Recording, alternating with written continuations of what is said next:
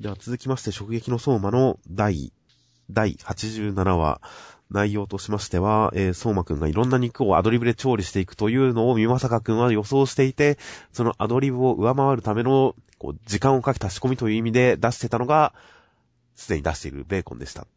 実はそれも読んだ上でベーコンだったのだ、ということが分かったんですが、相馬くん、三まさかくんがそう来るのも読んでたぜということで、えー、何かすごい料理を出すらしいですという展開でした。そうですね、即興料理っていうのはちょっと意外でしたね。ああ、確かに、先週の出し方だと何か作があって出してるような感じでしたからね。そうではなくて本当にだから読まれないための即興料理っていうので、これはおーってちょっと驚きでしたし、さらにそれをこう、三まさかくんが読んでいたっていう展開も、先週僕が三まさかくんにはもう一個格を見せてほしいって話をしてましたけど、はいはい、はい、ちゃんとそれな感じが出ててよかったですね。まあ予想通りでしたね。予想通りでしたね。いいじゃないですか、でもその、ちゃんとね、こう、それは、ね、熟慮の放棄、思考停止に他ならないとか、ね、ちゃあのちゃんと、気楽もトレースしてるから、お上がりよって言ったりとかする、ね、はいはい、お上がりよ。にふみちゃんがちゃんとムッとしてっていう。そうまくんも怒ってるという。これ、ツッコミいいよね、この。よかったですね、この辺の、このワンテンポ。そのあたりちゃんとね、ほんと、三まさかくんのいやらしさとか、その格もすごい出てましたしね。はいはいはい。いや、いい展開でしたよ。確かに。さらにその後のリアクションね。いやー、リアクションは今回、かなり、相馬の中でもかなりいいリアクションでしたね。この、牛と豚が追い出す肉同士の熱いぶつかり合いっていう。流れからの、クロスインパクト。これはもう普通に笑いましたよ。笑うよね、これ。本当道島さんは卑怯だよね、これ。変態仮面的なポーズっていうか。ああ、確かに。まあ、変態仮面自身が、まあ、普通にボディービルダーのポーズをやってるだけなんですが。謎だよね。いや、ここの流れはすごい、まあ、一回限りかな。いや、でも天丼もありえますね。天丼されても笑っちゃう気がしますね。同じことを繰り返されても笑っちゃう気がしますが。まあ、面白かったですよ。いや、面白かったですよ。リアクションの笑える指数で言ったらかなり上位に来ますよ、今回。そうなんだよね。ほんと、実際ここでね、やっぱ、女性陣が多かったから、女性やら、やられる展開かと思ったら っていうね。正直一口食べた時点で、うー、舌がとろけてなくなっちゃいそうって言ってるあたりに関しては、あ、この程度かとちょっと思ったわけですよ。まだおとなしいなと思ったんですよ、このリアクション。ゾクゾクっとはしてますけど。でもその後、突然なんかレスリングの、プロレスの比喩に入ってきて、お、これは、来たぞ来たぞと思って、ちょっと気分盛り上がってきて、お、これどうなる？もう受け止めきれないこんなこと言ってもうダメ、もうダメって言ってどうなるんだってめくったらこれですからね。これですからね。演出が効いてますよ。時間をかけた演出が効いてますよ、見事に。熟成された演出がね。熟成されてますね。ページ数かけてますよ、ここに至るまで。いやー、よかったですよ。ただ、ちょっとね、この、貧乳先輩の方の、あの、リアクションがまだ薄いんで、あの、巨乳後輩さんの方のリアクションがあったりしてもっていうね。まあ、それはパートごとに分担していくんじゃないですか、やっぱり。あ次はもう、相馬くんときはこの貧乳先輩の方の出番っていうことなんですね。まあ、誰がいつかはわかりませんが、それぞれ持ち回りでやっていくんじゃないですか、きっと。はいはいはい。最後のうちはいつも道島さんと。まあ、道島さんも次は本当持ってってきてそうで、持ってってくれそうで嬉しいそうですね。まあ普通にお色気でもそれはそれで嬉しいですし、道島さん天丼できてもそれはそれで多分笑っちゃいますし、まあ何でもいいですが。そうですね。まあ演出的には結構細かく、相変わらず理屈力が高いです、相馬は。序盤のアドリブのところに関してすごく単語が多くて、で、七輪出す時のリアクションとかにつなげる感じの、このアドリブしてますよ感っていうのはすごく良かったですね。そうですね。あの、牛タン数分茹でて硬くなって皮むき、まろやかさのバター、爽やかなオリーブオイル、頬肉は赤ワインとパセリの草、ローリエでマリネ、塩黒胡椒で下味、小麦粉を薄くまぶし焼いて、この単語の多さ。そしてシリンをいちいち控室に取りに行く。わざわざ最初から出てるわけじゃないんですよ。取りに行くことに対して観客が何やってんだあいつって言って、シリンって言って驚くっていう、こういったリアクションとかも含めて、本当に理屈力、アドリブっていうことの凄さ、凄さでもないですけど、アドリブっていうことをすごく表現できてて、ああ、演出細かいなと感心したり。あとラスト2ページ、3ページが完全にバトル漫画ですからね。そうだね。あまあ、なんだろう。陶器を出してるみたいに見えるからね。まあ、そうですね。で、ライバルが、あの、何をやってもそうで、奴が何をやろうと想定内のはずなのにって言って、汗をって言ってブワーっていう。完全に主人公が修行して出てきたところですよね。そうだね。ほんとその通りですよっていう。この演出は見事ですね。見事ですね。まあ一応今回確かに修行に近いことしてましたからね、相馬くん。修行でレベルアップ感。本来料理なんてそのレベルアップするものじゃないような気もしますが。なんか飛躍的に強くなってる感が伝わってくるんで、来週がすごい楽しみになりますよ、これ楽。しみですね。では続きまして、サイクソの災難の、えー、第1回大爆笑大好きなエピソード投票結果発表記念センターカラーになっていました。で、その大爆笑大好きなエピソードの投票結果の1位がおじいちゃんの回だったので、今回はおじいちゃんの話だそうです。116話です。ちなみにこの大爆笑大好きなエピソード投票の結果発表、何か気になるところはありましたか？いや、普通にもう積んでおじいちゃんが1位だったことにびっくりですね、俺は。もう僕も正直全然響いてなかった回なんで。そうなんですよね。そんなに俺の中で全然スマッシュヒットした回でもなくて、むしろ最近のエピソードでは下、半分より下に行くくらいのエピソードだったんですけど、それでもやっぱ人気あったんだなっていう。やっぱりみんみんなこういう最強ほのぼの路線が好きなのかなとか思いましたね。ですかね。あとまあ集計時期にもよるのかもしれませんけどね。近いエピソードはやっぱ有利ですから。そうだね。なのかなと思ったりもしますが。あとはまあ、2位3位に関してはまあ納得ですよ。やっぱ佐伯くんがダメな話っていいですからね。そうだね。か、そう、家電とかね。家電とかもそうですけど、佐伯くんが困るとか失敗するとかダメだとかそういう展開に関してはすごくいいですから。それはすごく納得です。あと5位の照橋さんの美少女っぷりを発揮する話っていうのも納得です。あれは言われてみれば確かに面白かったです。そうね。やっぱ、テルハシさん回はちゃんと入ってきたよね。4位、5位とね。4位、5位、照橋さん回っていうのもわかりますし、今6位以下いろいろあって。あとは衝撃の結果、鳥塚が表紙のジャンプコミック7巻収録のエピソードは上位21作にランクインならず。まあ、表表紙は関係ない気もしますけどまあ。関係ないね。などなど結果、まあ、1位がおじいちゃんは意外でした。で、今週の内容としては、おじいちゃん、佐伯くんの瞬間移動でちょっとうちにやってきて、で、みんなで買い物に行きました。ほのぼのしたいい終わり方になりましたという展開です。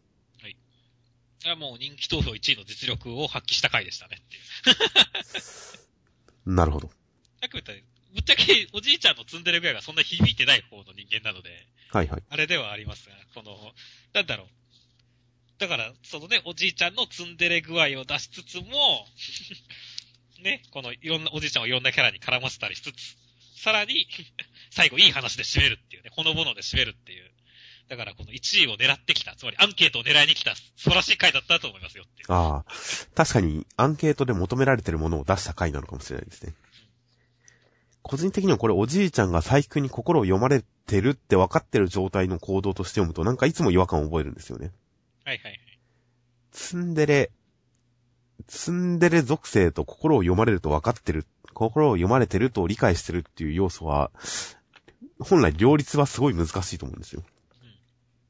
なんか、結局おじいちゃんの本心は、だって細工に心を読まれてると分かって、この気持ちとこの言動、実際何なんだろうって思ったりして、その違和感がずっと拭えないんですよね。まあね、実際本音は何を言ってるのとかって聞かれたりもしてますしね。というのが拭えないんで、いまいち入り込めなかったのと、あと粘土が意外と僕の中で今回爆発しなかったですね。はいはいはい。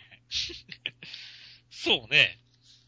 もうちょっとなんかダンベルにした、もうちょっと粘土はもう一段階上のボケをしてもよかったよね。まあそうですね。次がプッシュアップバーっていうのも別に上がらないですしね。ギャグが段階を上げていかないですしね。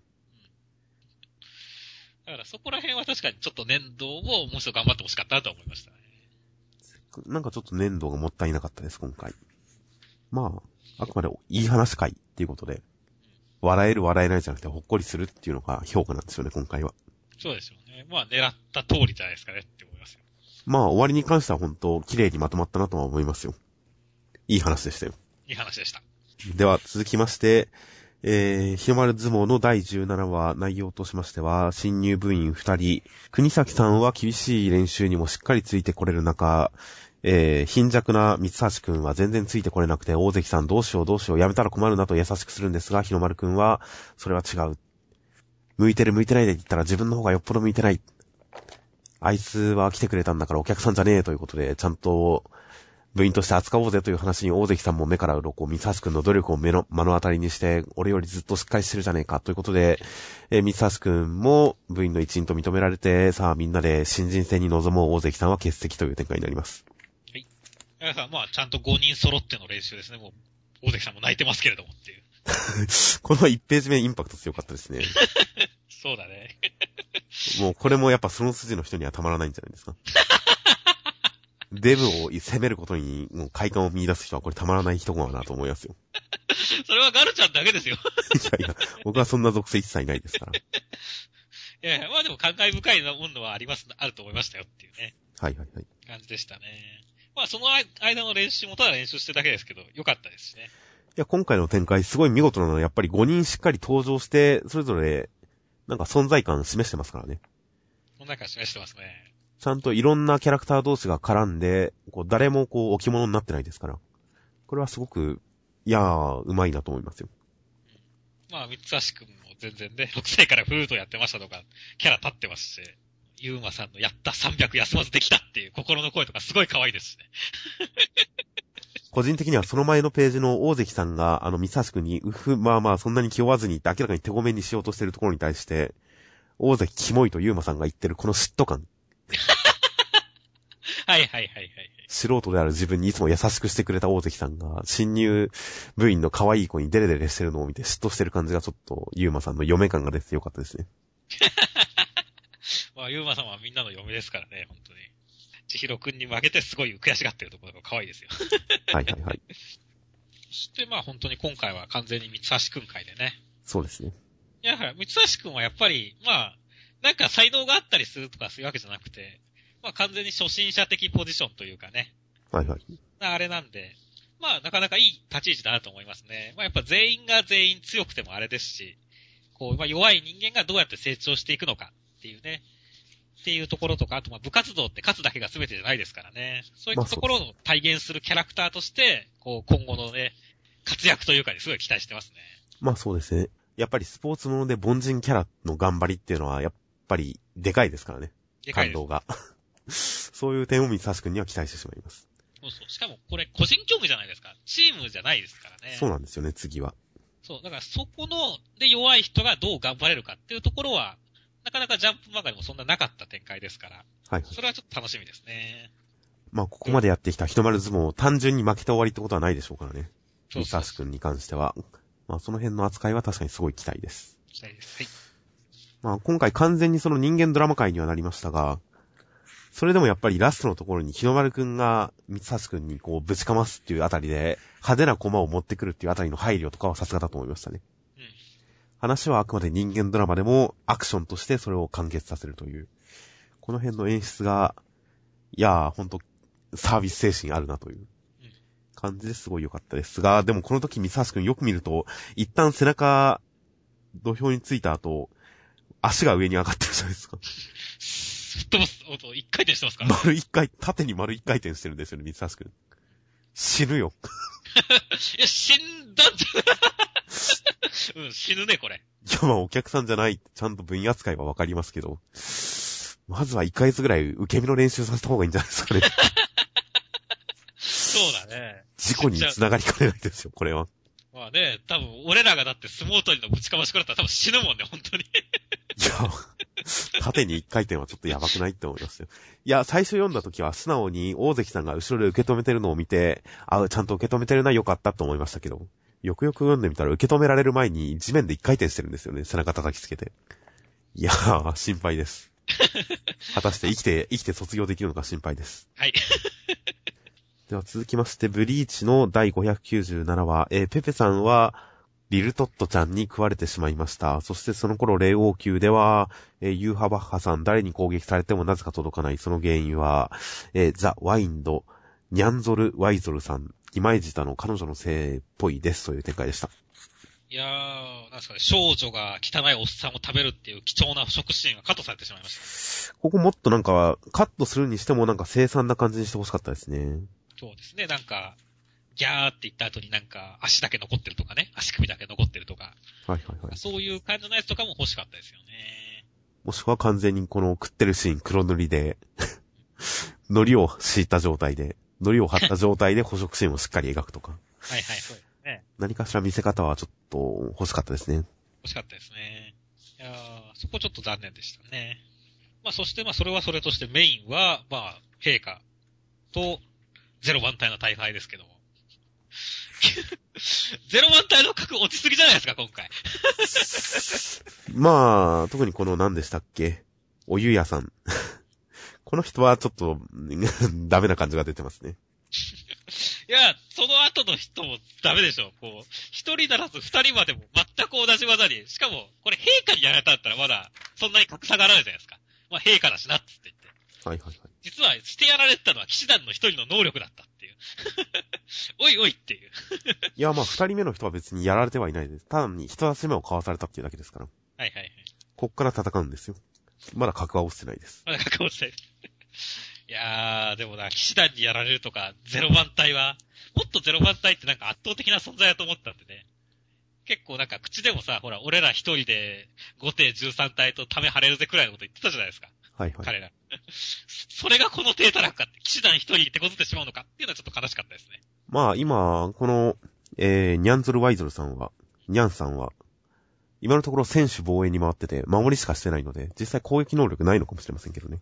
そういったちょっと特殊な、まあ実際防御に回ってるからしのげてるっていう形で、まあだから、それ相手にここまで疲れ果ててる、このリーゼントさんはダメですが、そうだね。別に防御専念の人に人立ち目交わされたぐらいならまだ全然、全然ありですよ。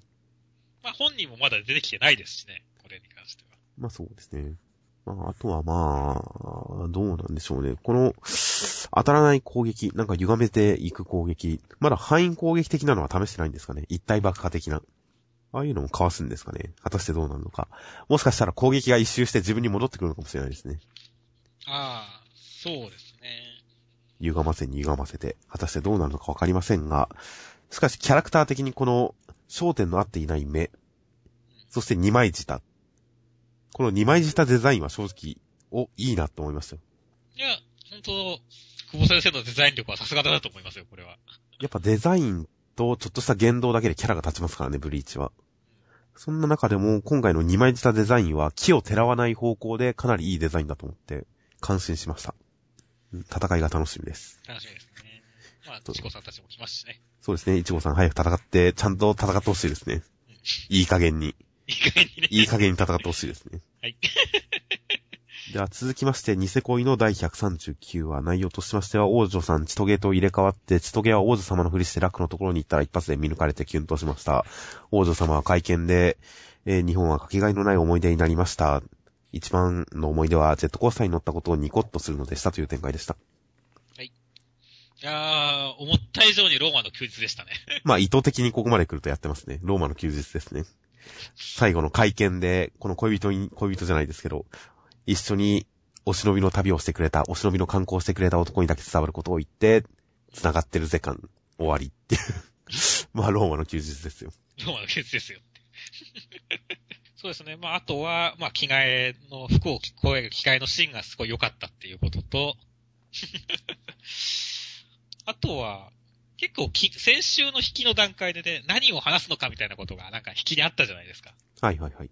そこが、なんでしょうね。あんまりこう、あの、すなんですよ、フォーカスされなかったと言いますか。結構、あっさり流されちゃったのはちょっと残念でしたね。まあ確かに、チトゲに何かしらの影響を与えるセリフではなかったですね、結局。ということで、王女様の独白に近い形になりましたね。そうなんですよね。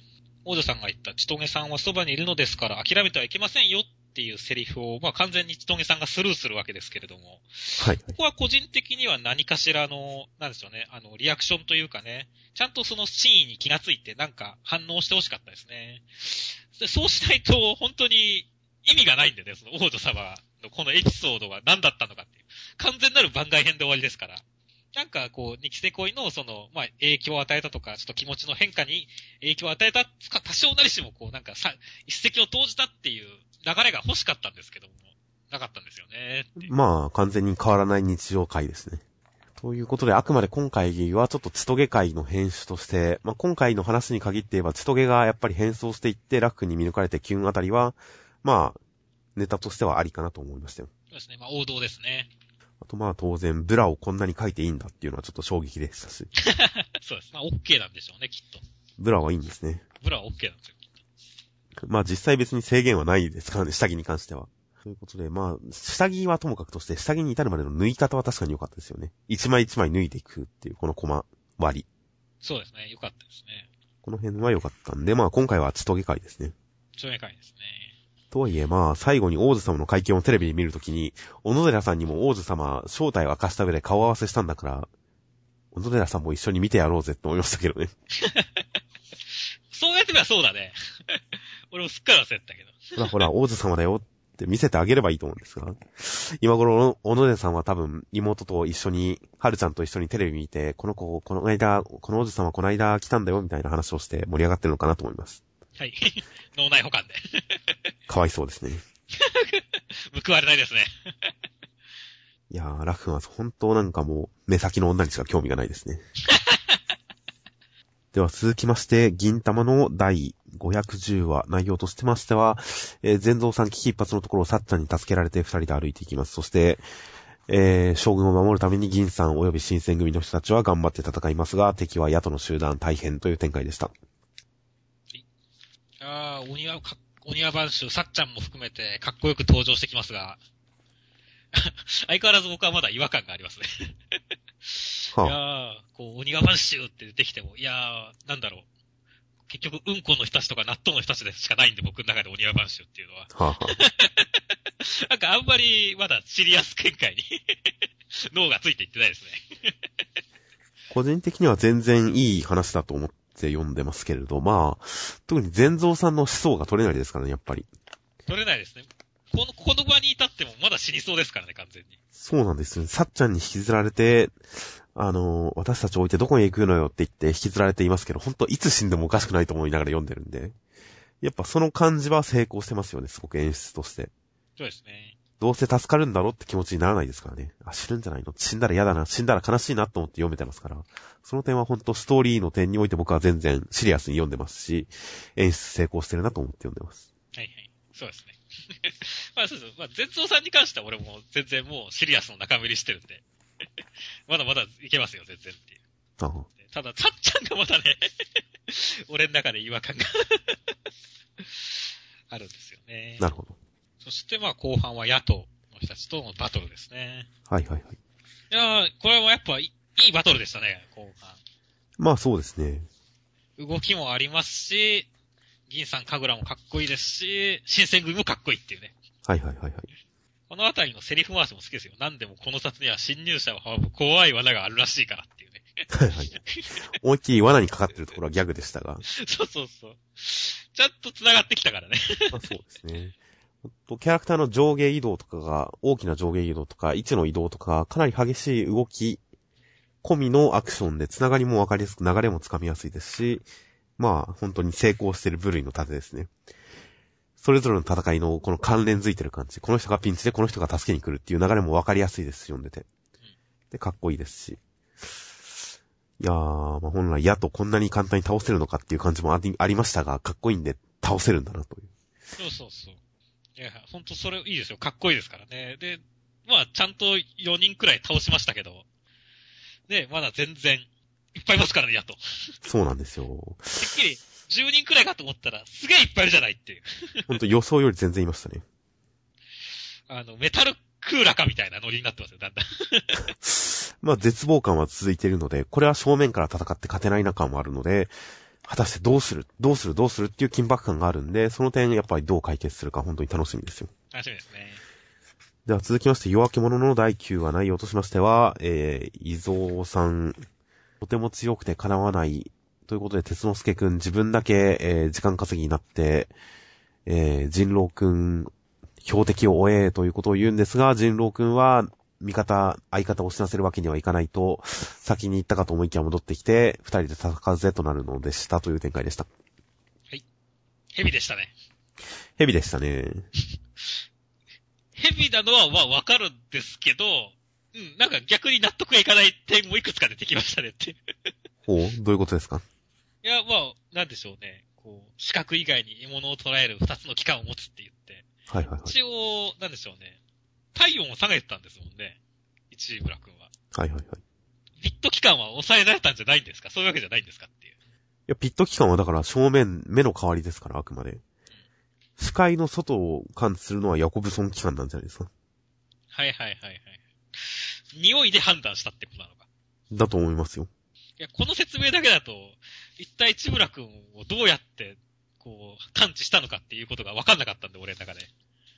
あれ？っていう 感じだったんで、ちょっと、なんかい、やまあそんなこと言ったらもう、街中の新選組の動きが全部わかるみたいな。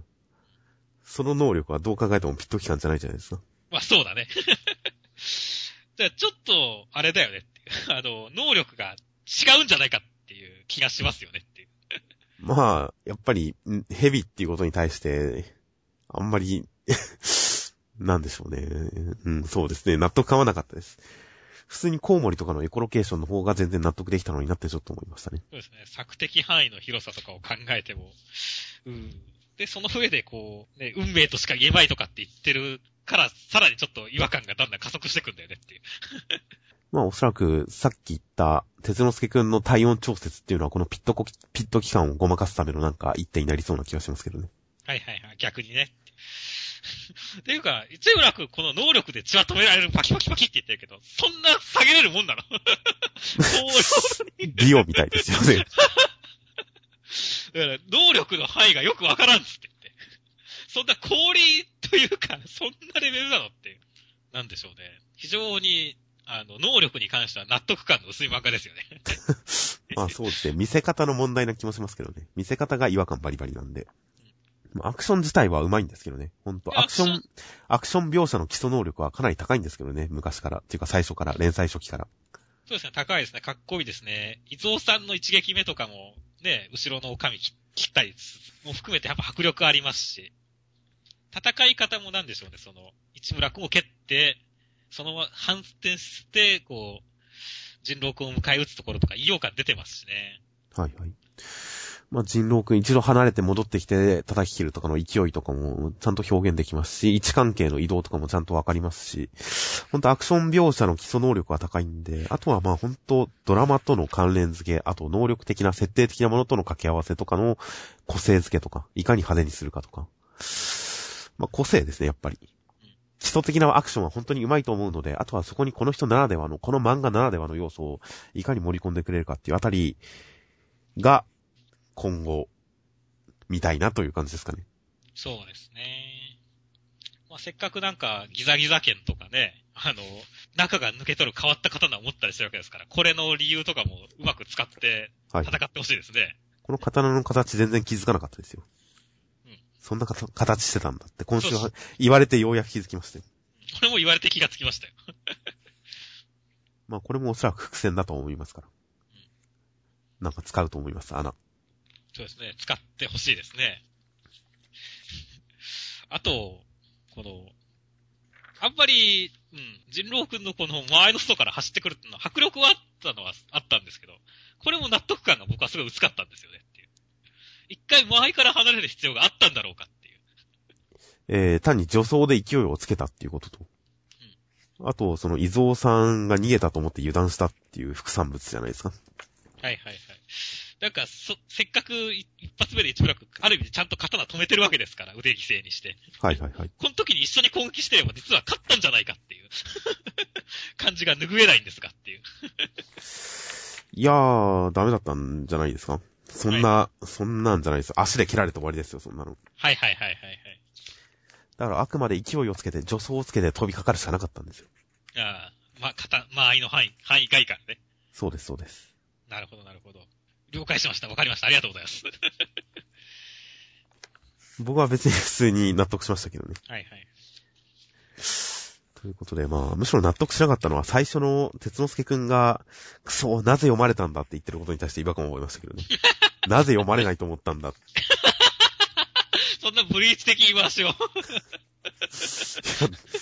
て、なぜ読まれたって。だって、街中の新選組の位置が分かられてるから、追えないって言ってるわけですよ。なんで、突然駆け寄ったからって、奇襲できると思ったのかって。ここで言うべきセリフは、やっぱり読まれたからですよ。そうだね。なぜ読まれたんだっていうのに違和感を覚えました。では続きまして、磯部磯部物語、雪は辛いよの無類の調子出ぬ好き、中間良先生による第89話、内容としては、調子の出ない磯部、暇つぶしに自分の呼吸の回数を数えていった結果、それに集中した結果、生活がなんかこう規則正しいというか、規律ある生活を送ってしまい、結果、江戸が天変地異に巻き込まれてしまいましたが、磯部が怠けた結果収まりましたという展開でした。まあ、呼吸の数を数えたことはありますねっていう。暇つぶしでやったことはないですけどね。でもなんかふと気、まあ確かに暇つぶしではないかもしれない。なんかふと気になってね、あれ、どのくらい呼吸してんだろうって数えたことはやっぱありますよ。僕は200回くらいで挫折しましたけどね。まあ僕はジョジョの第2部を漫画で読みながら、あの、1秒間に15回とか、何分間に一呼吸とか一生懸命チャレンジしたことならありますが。はいはい。うん、そんなにでも数える、うん、数えたことはありますけど、なんで数えたかよく思い出せないですね、今。まあ俺もなんで数えたか覚えてなさい。多分急に思い立ったんだろうけど。なんとなく数えちゃったんですよね。そうそうそままあまあまあ、わかんなくはないです。まあ今回のこの磯部の怠け方と、その怠け方というか、暇つぶしに息を数えるっていう展開自体はすごい良かったですよ。うんらしくて。磯部らしくて良かったです。いやでもどういう展開になるの、どういう展開になるのかとは思いましたが、天変地異が起きて、これっていう展開は正直、そんなにいい展開とは思わなかったですけどね。そうだね。まあほとんど関係なかったけどね。磯部に関してはっていう。はいはいはい。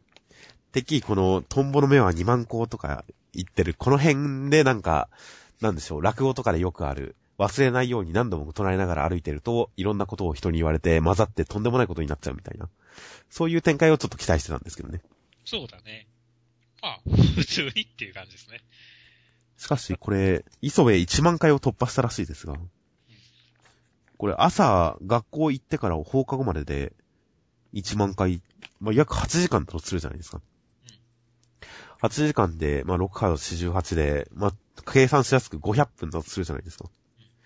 500分だとすると、500分で1万回だとすると、だいたい1分間に20回じゃないですか。1分間に20回ってことは3秒に1呼吸じゃないですか。早いですよね。いや、もう、3秒に一呼吸くらいするでしょ。いやいやいやいや、意図的にやんないとっていうか、そんなの続けてたら過呼吸になりませんか？いや、ならないと思うよ。むしろ俺は200回やっただけでも、こんなに呼吸ってたくさんするもんなんだって思ったくらいですし。いやー、1分間にそれくらいや、あ、やるでしょ。え ?1 分間？だってスカイダイ、スキューバダイビングの時とか、呼吸できるだけ抑えて、1分間に2、3回とかだったりするんですよ。えー、でも、俺は3秒に1回くらいやると思うけどな。いやー、過呼吸になるんじゃないかと思いますけどね、僕は。3秒に1回。3秒吸って3秒吐くならまだわかりますよ。でも3秒で1回、もう6秒で2回って計算、多分、3秒で1回吸って吐いてるってことじゃないですか、多分。行くんじゃないかな。まあ、それはちょっと、まあ、まあ、これはもう検証するしかないよね、本当に。絶対そんな浅い呼吸普通無意識の時はしてないと思いますけどね。その点ちょっと1万回でも無根拠に1万を超えていたって書いてはいないんじゃないかなとなんとなく思うんですよね、中間先生。うん、ちょっとこの辺はいろいろ今後考えていきたいと思います。はい。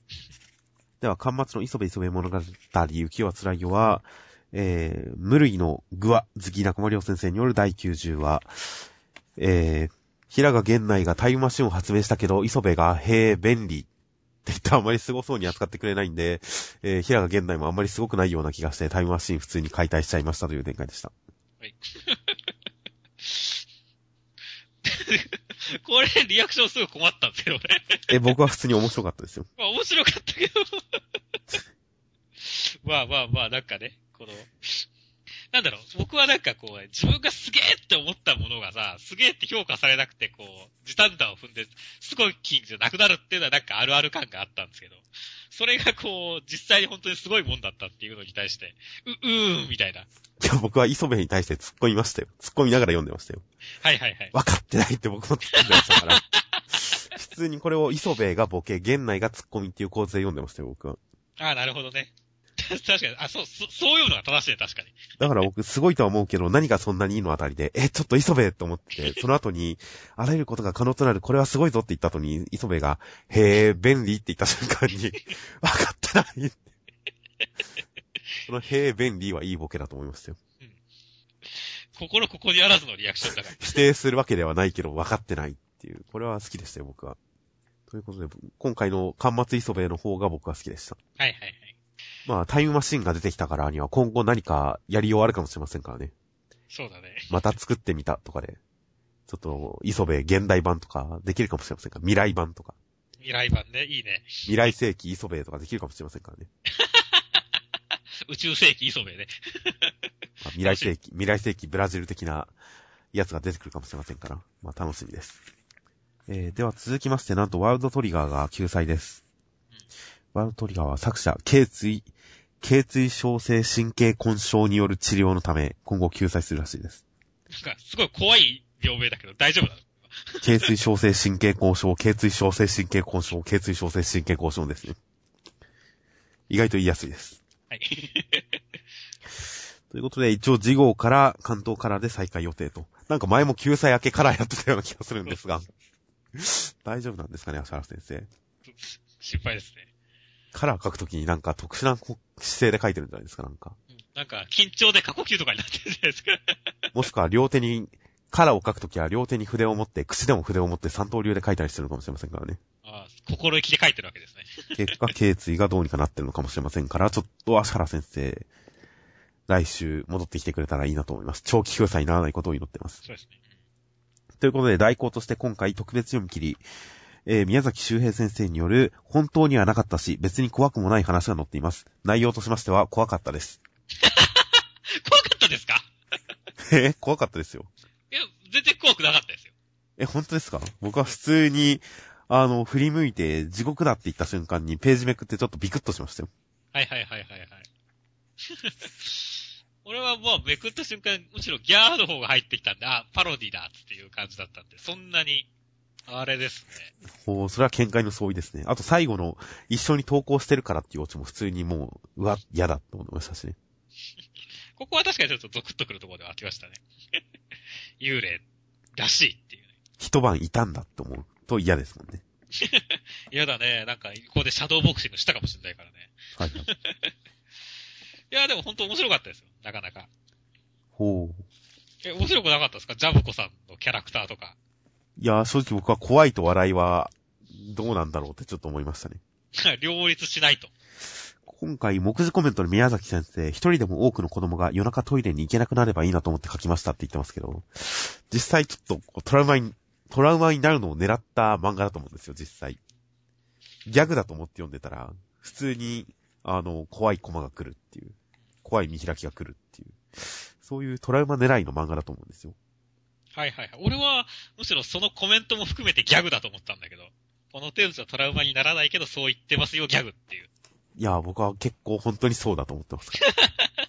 ほうほうほう。じゃあ、じゃあこれの見方が俺とガルブスは100 180度違うわけですよ。本当にいやー、面白いな、その、相違も。ということで、これ怖いって思うと、どうもこう、ホラー漫画で怖いかったら得した気分がしますけど。ああ、怖かった、よかったって思いますけど。ギャグ漫画だと思って読んでて怖いと、得した気分にならないんですよね。いやいやいや、別に、ほら、あの、ヌーベイだって、ほら、エッジ漫画と思って読んで、怖かったら得した気分になるじゃないですか。違いますよ。あれは怖い、怖い漫画だと思って読んだらエロくて得した気分がするんですよ。なるほどね。だからそういう意味でギャグ漫画だと思って読んで、後半のテンションもギャグなんだけど怖いコマがあるっていうことに対して、ああ、怖かった、お得って思わないんですよね。なんか怖かったなーって思ってちょっとこう、評価につながらないところがあって、うん。ちょっとなんか、うん、どうなんだろうな、このネタって思いましたよ。一種、はいはい一種だから本当に怖いギャグだと思うんですけど。怖くないと思ってたら本当に怖いじゃねえかっていうギャグだと思うんですよ、僕は。はいはいはい。個人的にはそれはちょっと、成功、ある意味成功っちゃ成功だけど、エンタメとしては食い合わせ悪いなってちょっと思いましたよ。まあ、ただ印象に残る読み切りにはなったんで、そうだね。ある意味完成度という意味においては実は高いのかもなとは思いましたけど。いやー、普通、俺は普通にギャグだと思うけどな。ジャブコさんがジャブで距離を測り始めるとかって。まあ怖いけどさ。ジャブしてくるゆえって怖いけどさ、顔も開けられないものすごい手数の。でもそっから先は全部ギャグだから食い合わせが悪いんですよ。はいはい。そこ、そうね、その前の地獄だが結構ホラーっていうね。完全に恐怖漫画に染まったらそれはそれで、あ、恐怖漫画で怖かったっていう感想に落ち着くんですけど、結局ギャグで終わるんで、ギャグ漫画で怖かったっていう感想になっちゃうんですよ。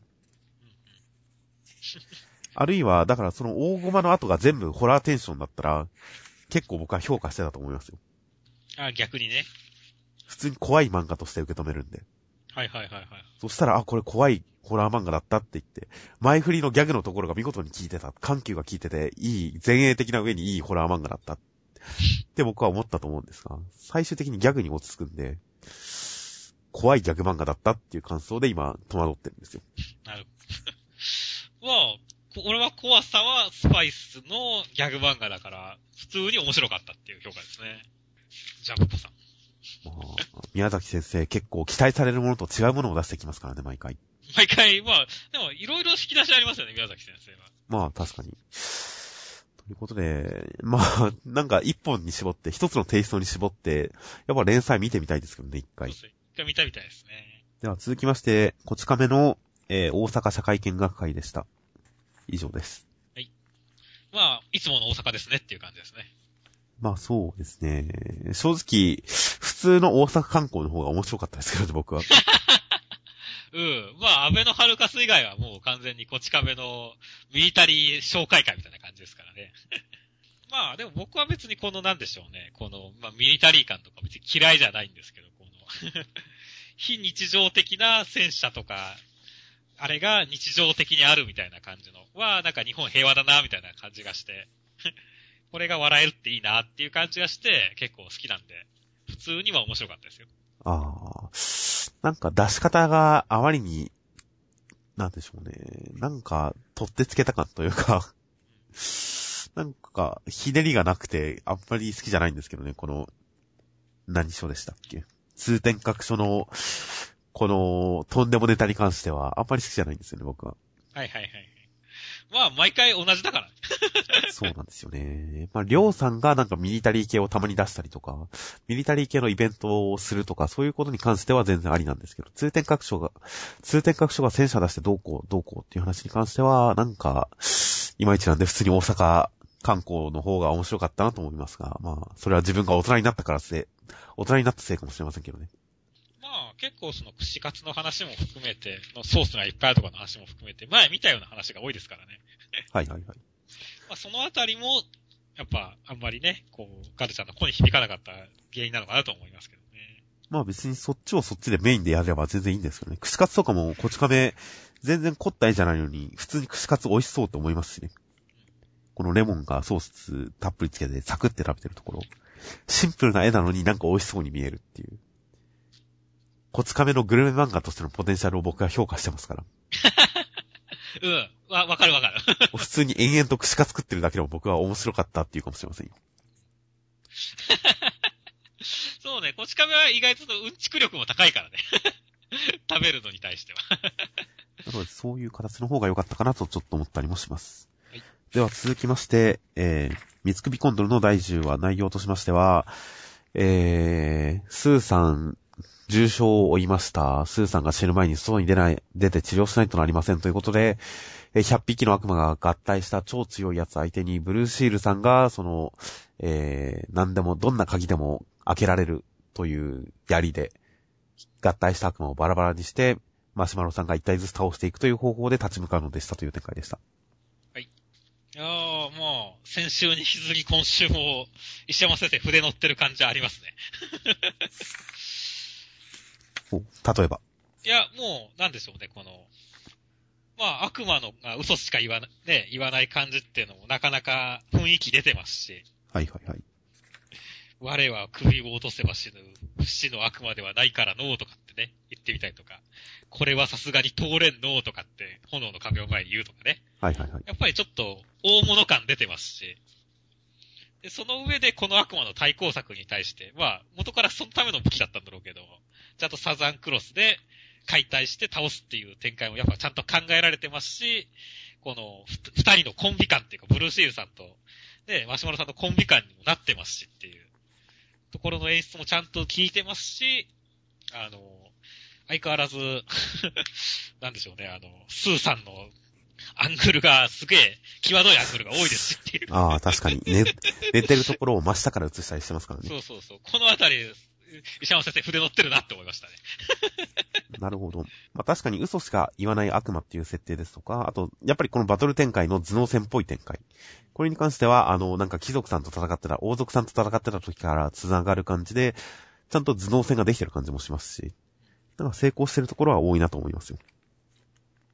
まあ、絵的には正直、なんか、あんまり迫力とかに関しては、そんなに今週は成功してないかなと思ったりもしますけどね。まあ、そうですね。まあ、それはまあ、しょうがないんでね。なんかこう、ある意味では、作り込んだら僕すごいこう、あの、ハードルが下がってるんで、すごい、ちょっといいことがあるとすごい褒める感じになってますからね。いや、いいことだと思います。その、そのテンションでお願いしますよ。いや、言うと思いますよ、この、お絵描きとかね。謎のこの、て、蹴鞠とかね。遊びシリーズですね。とかもね、この、な、謎の字面も含めてね、あ相変わらず味出てるなと思いますよ、本当に まあそうですね。このアシュラウォールも A ですからね。そうそうそう。あくまでこの表現でいくんですよね。しかしアシュラウォールの文字が、その上のゴーレムの心臓とリューゴルスの大剣、ゴーレムの心臓かけるリューゴルスの大剣っていう文字と、フォントサイズが同じっていうのはどうかと思いますけどね。そうだね。一瞬アシュラウォールってわかんないかもしれない。わかんないです。ちょっとこれ。まあ、個性は出てますが、スーさんが頭脳役っていうことにちょっとびっくりしましたよ。俺もびっくりしたね。その役回りなんだっていうう。んまあ、二人を繋げる役っていうことなんでしょうけど、立場として。いやー、ね、本当に、スーさん、むしろ、逆にマシュマロさんが一人で今まで戦ってきたね、これ、これくらいも考えつかないんで、まあ、そのよく今まで一人で頑張れたって思うくらいですよ、本当に。まあ本当マシュマロさんが考えるべきところ、自然、マシュマロさんが考える方が自然ですよね、ここは。自然だね。まあ、スーちゃんはあくまで二人を繋げるために今できることは、まあ、作戦発案ということなんでしょうけれど。あとは、まあ、ブルーシールさんのツンデレが、今回一番失敗してるのはブルーシールさんのツンデレ演出だと思いますけどね、僕は。ああ、それはちょっと失敗してる感じありますね。やろうとしてるのはわかるんですが、あまりにツンデレ感に、気持ちの表し方とかにひねりがなさすぎて、うまくいってないんですよね。もう、てかもっとテンプレで普通にやればいいんですよね、だから。ここのところで、えー、スーちゃん助けるためにスーさん残して、なんか、戦いに行くところで、じゃあ行きましょうか。おい女、なんだ、その、ありがとな、ありがとよって言うって、実はツンデレじゃないんですよねうん。出て行くときに、もっと王道でいいと思うんですよ、ここ。出て行くときに、なんか早く倒さないとな、別にお前のためじゃねえけどって、そうだね。それでいいと思うんですけどね、うん、ちょ別っとつんで、言葉だけはすごいツン要素を持った方がいいよねっていう。に。死ぬんじゃねえぞって。こんなとこで死ぬんじゃねえぞって。仮を作ったまま死なれたら後味悪いからな、みたいな。そういうことを、頬に、頬を赤く染めながらそういうことを言いやいいんですよ、ツンデレは。その通りですね。それくらいテンプレでいいと思うんですけどね。そうそうそう。まあ、うそうそう。先週で、せ仮の話もし、ただより高いっていう話もしてましたからね。はいそのあたりのセリフとかも絡めて言えば、もっと成功したと思うんですけどね。それが今週普通にマシュマロさんに対して、えー、盗賊が同業者変わって瀕死なんだ、笑い話だろう、みたいなこと言って。で、スーさん目覚め、目覚めたら、ありがとよって。これはツンデレ演出になってないと思うんですよね。なってないね。むしろ逆パターンなら、あ、成立するかもしれませんね。スーちゃん起きてる時に、たく、笑い話だぜ、同業者をかばって怪我するだなんてよって言って、冷たいこと言っといて、で、スーちゃんが気絶してる時に、感謝の意を示すみたいな。はいはいはい。それだったら成立する気がしますけど。まあちょっと、これは石山先生とツンデレ解釈が違った。ツンデレはあんまり、石山先生の中に存在しないんでしょうね、そういう要素は。そうだねと。思ったりはします。では最後に目次コメントは何かありましたか？まあ相変わらず石山先生が、謎のネガティブコメントを残してますよね。まあ、そうです。奥歯が一本グラグラしだしました。永久歯完全に名前負けたこいつっていう。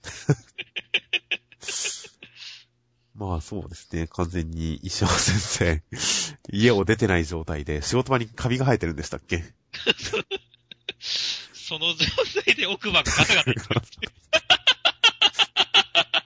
それで漫画描いてるってすごい絵面ですね。絵面だよね。石山先生の ネガティブが、ネガティブが止まらないですね。止まらないですね。奥歯ガタガタ言いながら漫画描いてるって面白いな。想像すると。確かに。あとはまあ、仲間先生、磯部磯部の仲間先生、誕生日に自分へファイヤーキングのスヌーピーレッドバロンを買ってあげたと書いてありますね。おこれなんだかわかりましたか？えっ、と、わかんない。スヌーピーなんですか？そうなんです。僕もわからないんで検索してみたらなんと、えー、ファイヤーキングというメーカーのスヌーピーのマグカップのレッドバロンという種類なんですよ。何おしゃれなこと言ってるんですか、この人。そしてこれがなんと生産されていたのが1970年で現存するのは全てその頃に作られたヴィンテージもので、えー、なんと検索してみたところ、一番安いのは2万4000円ぐらいからでしたが、一番高い状態のものになるとなんと6万円から7万円しているという、おおそういうマグカップです、普通の。すげえ。ですけど、中間先生がすげえ、単行本売れてるからセレブな感じになってるんだ。プラス中間先生、いつも思いますけど、コメントで見せる中間先生の素顔が超サブカル寄りなんですよね。おしゃれサブカル野郎なんですよね。そうだね。おしゃれサブカル野郎だね。しかも結構あの、筋金の入ってる感じの。にわかとかではない感じの。完全に中間先生、ほんと本人そういう人なんだろうなって思いますね。センスのおしゃれな人なんだろうなって。そうだね。ファイヤーキングのスヌーピーレッドバロンなんか、もう普通の人は知らないからね。しかもそれを自分への誕生日プレゼントに買えやしないですよ。ということで、中間先生のおしゃれ感は時々漏れ出てくるなと思います。いや、ほんと素でセンスのいい人なんだと思いますよ、中間先生。では、他に何かありましたか？ハイファイクラスタの後藤先生。はいはいはい。職場に届いたベッドが少々大きいのがすごい嫌でした。でも仕方ない。はい。なんか急、もうネガティブコメントが入り始めてきましたね。確かに、別にそんなの仕方ないことはないですからね。そうそうそう。もう多分もう部屋の9割を占領するぐらいのベッドが入ってるんです。キングサイズのが。なんでそんなの買ったんだよ。自分で買ったらこれはないですよね。誰かにもらったか届いたか何なんでしょうね。普通仕方なくないんですけどね、ベッドのサイズ。そう、仕方なくないよね。一番最初に見るところだもんね。だから、謎なんだよね。謎です。あとはちなみに漫画家同士の関係で言うと、夜明け者の柴田先生、予備校大学時代からの同級生、一平くんが新連載絶対負けないぞ。なんと予備校大学からの同級生らしいです、この二人。ほう、あ、そうなんですね。後藤一平先生。はいはい。友達同士、漫画家を目指してジャンプに持ち込んでたんでしょうね、きっと。いやーなかなかじゃあ今後のコメントの触れ合いにも期待ですね。まあ、だと思いますよ。きっとハイファイクラスタの中にジャンプが出てくると夜明け者が乗ってたりするんじゃないですか。表紙が夜明け者だったりするんじゃないですか。はいはいはい。ああ、あの、かつての、あれですね、あの、焼け野原塵とアイアンナイトの先生方のね、ダブル友広の つながりのような感じなんじゃないですかね、きっと。いや、それはちょっと楽しみではありますね。そういうサービス精神は嬉しいですからね、普通に。まあ、この二人の関係性は注目です。はいということで、来週は、えー今週、頸椎、頸椎小性神経根症によって救済の足原先生によるワールドトリガーが表紙関東からです。テレビアニメ放送直前となっています。朝早いですからね。まあ、アニメの方も楽しみです。あとは、新連載第2回センターカラー、大蔵25ページのスポーティングソルトがセンターカラーです。もう一つは、えー、アニメミニアルバム発売直前、2号連続センターカラーニセ恋。ほう2号連続センターカラーの1周目ですはい。あとは読み切りが2つ載ります。一つは、大反響につき、ジェントルイズバック。ここの新式ギャグ読み切り17ページ、ジェントルくん。まあ、もう楽しみですね。さらに幅広がってることを期待しますね。そうですね、楽しみです。あとは、えー、ヤングジャンプで人気連載中、アニメ放送直前の、えー、G コミックが、ウィークリージャンプに上陸、出張読み切りセンターカラー33ページ、テラフォーマーズ。火星で進化したゴキブリを倒す力とは、と言ってしまってますが。G G。上では G って言っておきながら、下ではゴキブリって言っちゃってますが。テラフォーマーズの読み切りが載るらしいです。どこを読み切るつもりなんですかね。うーん、どうするんでしょうね。過去の話とかにするんじゃないですか。はいはいはい。途中の訓練中の話とかにするんじゃないですか。なるほどね。これが火星にいる G だっつって言って倒してみろみたいなね。どうするんでしょうね。テラフォーマーズ。どんな形にするかはちょっと楽しみですね。結構このヤングジャンプ勢とかの他のジャンプ系列からの出張読み切り系って、なんか、うん、個人的にはあんまり嬉しくない企画なんですけどね。そうなんですよね。まあ、完全な番外編でそれ1話だけだと分かんないものも多いですしね。なんか、商業的な理由によることなんでしょうけど、なんか、なんかなと思います。普通の新人の読み切りの方が個人的には読みたいなと思ったりもします。あとは今週自主予告の前に、ついに、これまでに3週ぐらいかけて予告してきたあれの正体がお披露目されました。そうですね。えー週刊少年ジャンプに宣戦布告する。少年ジャンプが一番だ。少年ジャンプが最強だ。少年ジャンプが頂点だ。少年ジャンプが絶対だ。僕たちは少年ジャンプが大好きだ。だからこそ少年ジャンプを倒すと決めた。少年ジャンプを超える少年ジャンププラス創刊。ということで、ウェブサービスって言ったらいいんですかね。まあ、ウェブ雑誌っていうとちょっと違う感じがしますが。そうですね。えー少年ジャンププラスというのが創刊されました。形式としては今まで、えースマートフォン上でしか読めない読み切りや番外編などを載せていたジャンプライブの、まあ、補強版みたいなようなものでしたね。そうですね。それプラス、週刊少年ジャンプ本誌の配信が、まくっついた、みたいなものになっています。そちらは有料ですけれど。ということで、そちら、本誌の方に関しては、えー、まあ、本誌の内容、引く特集ページや目次コメントなどがすべて引かれて、おまけのポスターとかもきっと、きっと引かれるんでしょう。そして、代わりに、えー、何作品かのカラー版原稿がおまけについてくるみたいな本誌配信になっています。あとは、えー、そのジャンププラスの方の企画で、ジャンププラス連載、ジャンププラス読み切りといった形で、そこでしか読めない、まあ、かつてのジャンプ作家さんの書いてる漫画ですとか、これからジャンプに行こうという新人さんの読み切りですとか、などなどが載ったような形になっています。そうですね。まあ、とりあえず、やっぱ見ましたよ、ちゃんと。はいはいはい。なかなかね、面白いやつもありつつ、そうでないやつもありつつ、まあ、玉石混合みたいな感じではありましたね。まあ実は僕は知ってる作家さんの作品以外、まだあんまりちゃんと読んでないんですけどね。はいはいはい。知ってる作家さんの作品は読んで、まあさすが安定のベテラン勢だなという感じで。レッツ先生の漫画も面白かったですし。そうですね、レッツハイキュー面白かったですね。あとまあレッツ先生のオリジナル連載、モンマンガイルはしゃがみしゃがみたいっていうのもありました。そうですね、あれも良かったですね。まあ、個人的には伊原大貴先生だったかな？の、あの、雪見大福は結構良かったですし、はいはいはい。あの、なんでしょうね、相変わらず遺跡、一回ジャンプライブでも遺跡やってましたけど、その後に今回こっちにもジャンププラスにも移籍された愛少女はなかなか、やっぱり本誌では書けないエロさが出ててよかったですね。ああ、ついに解禁されましたからね。解禁されましたからね。先端が。シチュエーション的にあんまり嬉しくなかったですけどね。あんまりエロくなかったですけどね。そうですね。やっぱトラブルはちょっと異常ですよ、あれは。そうだね。あのエロさは異常ですよ。まあ、結構いろんな作品、他にもまあ、絵柄が変わったとしょっちゅう話題になっている、ボーボーで連載をしていた、えー、沢井先生のドンパン、ふわりドンパチですとか、あれの傑作選ですとか、傑作戦ね。本当に変わってるからね、びっくりするよね、あれ。他にもいろいろまだ読んでないやつもありますからね。まあ、本誌関係ですと、あとまあ、えー、まあ、加納先生による新連載。そうですね。寄生獣みたいな話になってますね、完全に。まあ確かに、意識は完全に乗っ取られてますけどね。うん寄生獣的ななんか異星人に憑依されて能力で何かするのかな的な SF ラブ鳥物帳というジャンルになってますが。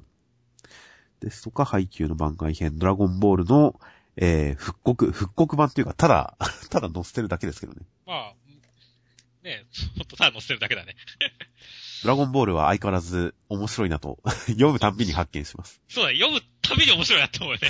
あ、やっぱドラゴンボール面白いなって読むたびに再発見してます。あと、黒子のバスケのエピローグ。各チームのその後を描く。そう、ちょっと期待したら、今回に関してはモノクロ2ページし、モノクロっていうか、ラフ2ページしかなかったんで、ちょっと残念ではありましたけど。まあ、もともと黒子のバスケは連載中からジャンプライブにそういった2ページから1ページ程度の短編番外みたいなの載せてましたから、まあ、その流れかなと思えば、そんな不自然さはなかったですが、はいはい僕はそんなもんかなとなんとなく思いました。なるほどね。他はもうすでに単行本も出ているジャンプライブで連載していた、えー、天野明先生のエルドライブが、こちらの方でも引き続き連載ですとか、あとまあ、荒木先生の、えー、岸辺露館、岸辺露館は動かないの新作ですとか、も載っていました。相変わらずでした。そうですね。相変わらずサスペンス映画を見てるような内容でしたね。あとはまあ、ステルスシンフォニーの最終回の単行本に載る、えー完全版というのが掲載されました。いやー、まあ本当にだからページを追加した完全版でしたけど、スライスさんの主役具合が上がってて面白かったですね。そうですね。完全にスライスさんが主役でしたし、その他、いろいろなキャラクターに関しても、バトルシーンの補強、増強というような形で、各キャラクターの、えー、まあ、この展開、ストーリーに対する決着がしっかり描かれるような形になっていました。まあ、かなり確かに、あの、まとまりは良くなりましたね、これで。そうですね。各キャラクターという観点から見た時のこの漫画の完結具合が上がったと思います。個人的にはこの流れでアイアンナイトの最終回を、最終回を載せてほしいんですけどね、ジャンププラスに。そうだね。アイアンナイトの最終回は単行本だけだったんだっけ？違う。そうなんです。単行本で丸々1話書き足して、掲載時の最終回が最終回1個手前という形になって、えー、まあラストエピソード単行本で書き足して完結という形になりました。これに関してはどうなんでしょうね。アイアンナイトをわざわざ買って最終回を確認する層がいるとしたらもう買ってると思うんで、ネタバレしちゃおうかなって今迷ってるんですが。いや、すごい、ぜひ、アイアンナイトちょっとでも面白いと思ってた人は、ぜひ、第3巻だけでも買ってほしいですね。電子書籍版、電子書籍版も出てますし。第、いやもう本当になんか作品の完成度というか、いろんなものがかなりランクアップするぐらいちゃんといい最終回でしたよ。ゆきちゃんの本当の目的はみたいな、いろんな伏線回収がありますし。うんあと、それこそあの、翼ちゃんに何があったのかとか。全部ちゃんと、その、ストーリーで回収して、それを全部回収して繋ぎ合わせて、その結果としてちゃんとてっぺいくんが最後の戦いに臨んで、そしてどうなるのか。どんな結末を迎えるのか。どんなほろ苦い結末を迎えるのかという。でもその後で、えちゃんとどう救いがあるのかみたいな。どう救いが描かれるのか、みたいな。うん。ことがすべてちゃんと描かれてて、連載時以上のテンションとクオリティでちゃんと描かれているので、ちょっとあの最終回だけでもみんなに読んでほしいんで、できたらジャンププラスに載せてほしいですね。そしたら、アイアンナイトに対する評価はもう一つ上がるような気がするので。そうですね。ということで、以上、アイアンナイトの宣伝でした。はい。ネタバレしたいなぁネタバレ。まあ、やめときますがそ。うですね。ジャンププラスが、こう、ちゃんと乗った時にまたちゃんと話しましょう。まあ、乗る可能性は低いとは思ってますけどね、僕は。そうね。ちょ、ちょっともう間離れすぎちゃったからね。でもまあストレスが乗ったから乗ってほしいな。という感じになっています。ちなみに、個人的に、ちょっと言っておきたいのは、ジャンプライブの時に比べて漫画が読みにくいという。あそれはわかります。ジャンプライブからジャンププラスに変わって漫画が読みにくいですし、しかも、いろんな知らない作家さんの読み切りとかがいっぱいあるんですが、こう読み始めるためのきっかけ作りみたいなのがジャンプライブの時に比べてかなり弱くなってるっていうのも問題かなと思います。ジャンプライブの時にはそれなりにあらすじ説明とかがついていて、かつ、その作品をダウンロードする前に、作品をダウンロードし始める前に、ツイッターとかに載ってるその作品の感想とかが読めたんですが、今回その感想を読もうとすると、まず一旦作品をダウンロードしなきゃいけないという。作品のページからしか飛べないっていう。あの仕様は何なんだと思うんですけど。クリック稼ぎ。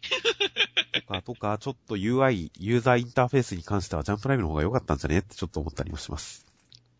まあ、その辺も今後、どう改善されていくか注目していきたいと思います。はいそして当然僕は週刊少年ジャンプ本誌の定期購読を申し込んでみました。